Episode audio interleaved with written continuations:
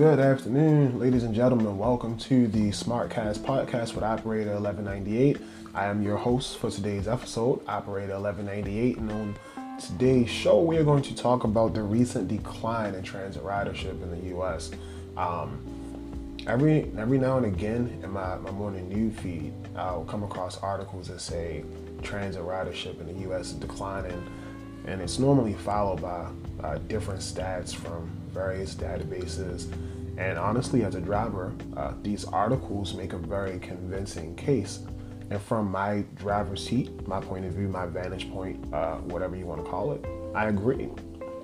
I do see that overall, ridership does feel like it's declining, even though buses may, you know, be appearing to be jam packed. But why?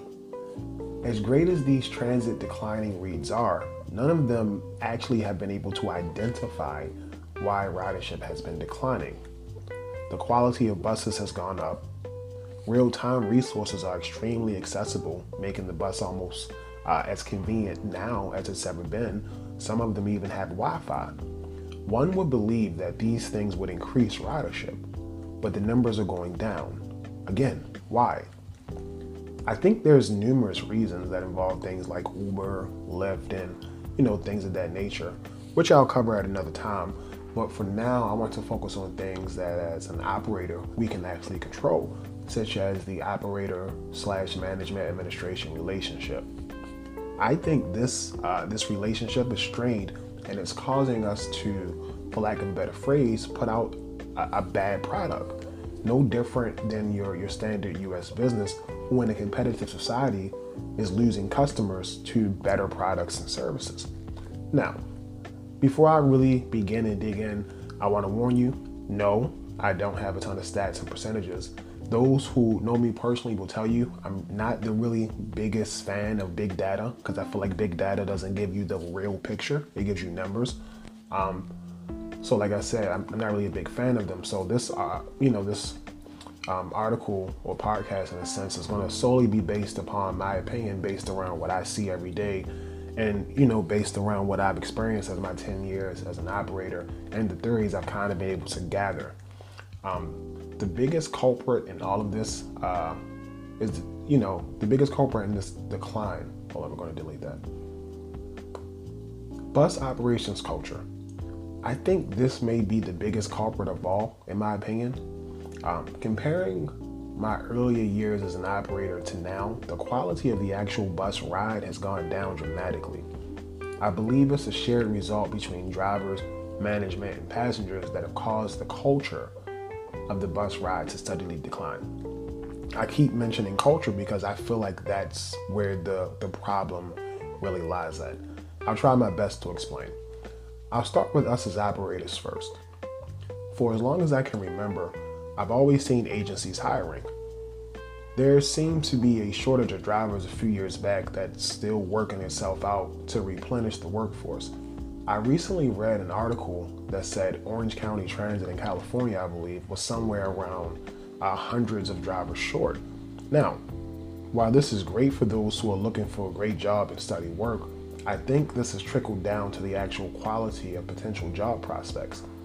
I can't lie, as I've ridden bus service and seen some of my coworkers, I've had to ask myself, like, dude, how did you get here? Or, how are you still employed? I've witnessed some crazy things. At one point in time, the bus operator in our communities was a position of prestige and respect, but now not so much. But again, why? With short staffing across the board, I believe this has put uh, human resources and the decision makers in a position to actually fill numbers and quotas, not necessarily vet and hire the best candidates. As a result of this, you end up with a higher percentage of staff that in reality don't want to be bus operators. They just want a job. The best way to be great at anything in life is to do what you love. And the love for driving the bus is gone. More times than I'd like to admit, you end up with people who don't like the job but need the job. I can tell you firsthand, with 10 years of experience, if you want to be great at driving the bus, you have to not only want to do this, but on a lot of levels, you have to love it. That's how you become a valuable asset and a valuable operator. but our metrics for measuring the actual value of an operator are too vague and one dimensional to get a true picture of who exactly is driving the bus. Operators are typically graded by attendance and accidents. So, in essence, most of us are only required to come to work and not hit anything.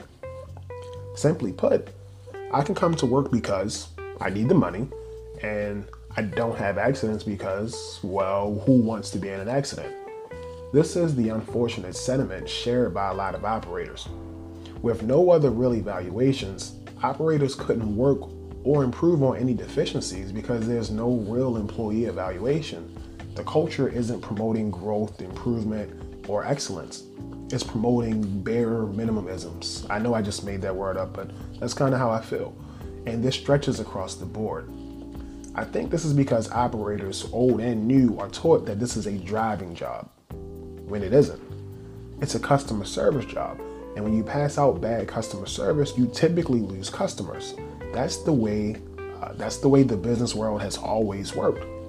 Not to mention new candidates are unfortunately sucked into this funnel by other operators and they begin to develop the same I hate the job sentiments which impact their morale and work ethic. To be honest, some of us spend upwards of 12 hours a day, six to seven times a week around our coworkers. So it's not entirely out of this realm to believe that people would start to adapt the tendencies and the ideologies of those whom they are around. That's almost human nature. My mother told me as a child, you're the sum of the five closest people to you. If this was applicable to bus operators, who are the five closest operators to you? What information are they sharing? How are they helping you grow? Are you buying into the same I only work here for my check sentiments that have always been passed down through the culture? It brings me back to my point once again how did we get here? It's not all on the operators, as most agencies, in my opinion, share an equal portion of the blame, as they've unknowingly helped promote the same culture. A lot of operators don't feel like management cares. And why should they? Have you seen some of these attendance policies? How about the essential employees policies? They, in the most professional way, say, we don't care. Just show up, which is that attendance measurement we talked about earlier, and drive, which is the accident measurement we talked about earlier. As a result, operators do just that. I'll never forget that moment when I almost hit that wall of, of not caring and wanted to do the bare minimum. It was a few years ago. After suffering the loss of my father, I was beyond saddened to know that in such a time of grief, my agency was only willing to give me three days off to grieve, plan arrangement, attend those arrangements, and get back to work. As ludicrous as that may sound, that's what the policy says. My father passed away on a Friday night, well after business hours, so my hands were tied until Monday and by the completion of Monday, I had used my three days. As a result of that, I was actually issued a disciplinary occurrence for attending my own father's funeral because I had exhausted my three days prior to the time the funeral had actually arrived. And it began to set in. As great as I thought I was, as great as my customer service was, no accidents, great attendance, when I needed the company I gave so much to to take the extra step for me, they refused. What management and administration haven't realized about their workforce is that paperwork and policy only hurts those who want to do the right thing. Take it from me. I've seen it from the grassroots for years. Those who don't want to, won't. They'll find the loopholes, they'll find the back doors necessary to do the absolute bare minimum. Don't believe me? Look at your agency's sick list. While the policies and such are put in place to deter the bad operators, they actually cripple and discourage the good ones and force people to weigh disciplinary action versus dealing with normal life occurrences. If you're driving to work, for example, you better pray you did not catch a flat tire due to some crazy road debris that you couldn't see or was well beyond your control. That's a disciplinary occurrence. Transit operations does not consider life happenings as due course for understanding sudden things like school closings, 30 inches of snow, or health in some instances are never taken into the equation. Now, I know you might say, well, that's what, you know, family medical leave is for. Not really. Family medical leave covers pre existing conditions like asthma. If you were to have a random stroke, or let's just say you were randomly hit by a car, you were shot, just, just pick, pick whatever one you want. That's not covered under the family medical leave policy. If you're walking down the street and you're a victim of just a random robbery of sorts, and you can't make it to work because you were just shot, stabbed, or whatever, that's a disciplinary occurrence. As operators, myself included, we don't really feel like we have a relationship or partnership with those who make the decisions. We have a dictatorship, a culture of they say, we do, give me my check, I'm going home. Simply. Why? Well, because you told me to shut up and drive. I'm not going to give you more because you don't give me more. The administration and management culture has completely discouraged some operators from even wanting to do a great job simply because they don't feel like it's worth it. Why would I take the extra steps if they won't take the extra steps? I think this is due in part to the bureaucracy that public transit is. One thing I've always said that public transit does better than any other field I've ever seen is suppress native genius. There are people in this world who are naturally great at things. They're just naturally good at stuff. And a lot of those people work in transit. But a lot of times they're held back due to the political machine that is public transit and government infrastructure. It seems like everyone has a hand in the decision making except the people who will ultimately be impacted by the decisions. For example, if you want a working and efficient attendance system, let your operators draw it up. You would be surprised how much more effective that would be rather than passing down discipline for things that are out of people's control at times. Micromanagement has hurt transit operations in far too many ways to list. The people who run transit at the grassroots levels of operations aren't allowed to freely make decisions based upon their native genius. Instead, they're instructed and controlled by policy and paperwork. As a result of that, you end up with a culture of people who are only out to protect their own interests.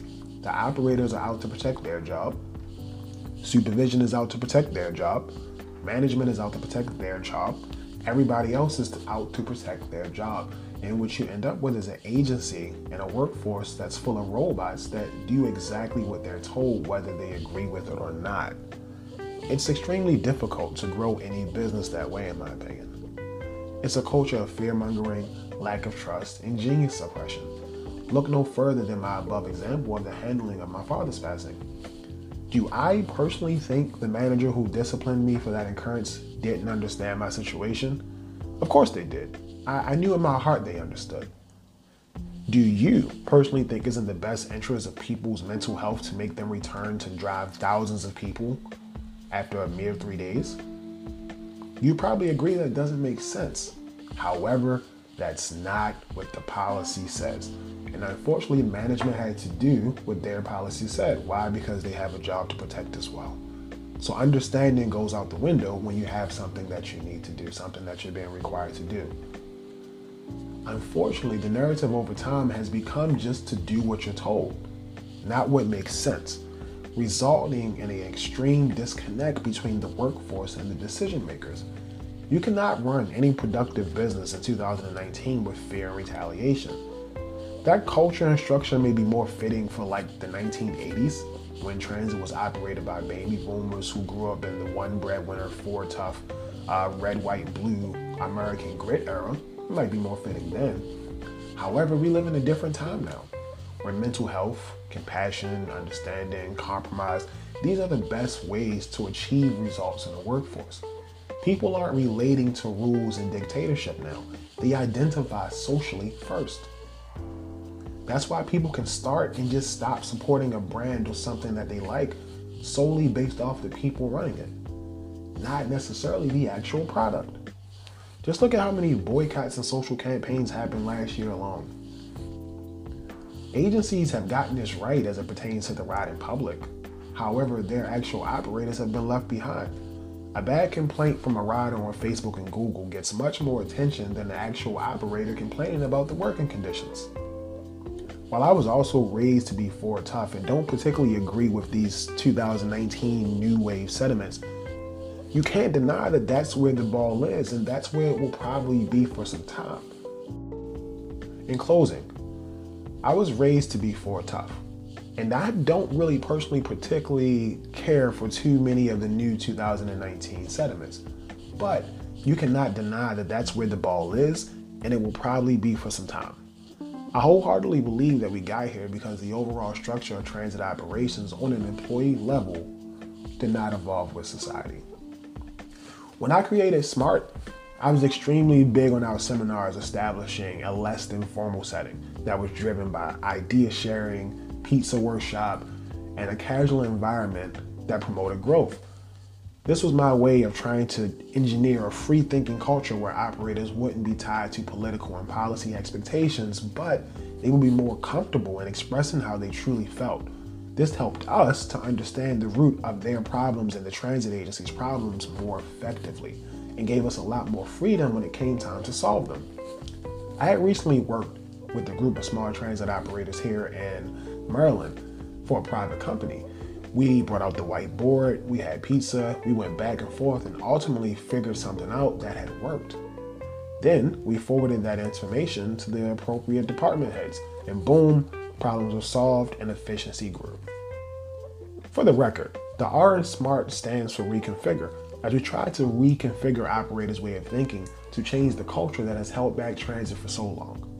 If you're interested in SMART hosting an event for you, feel free to reach out. This is Operator 1198 with the Smartcast podcast. I appreciate you for listening. Until next time, drive forward.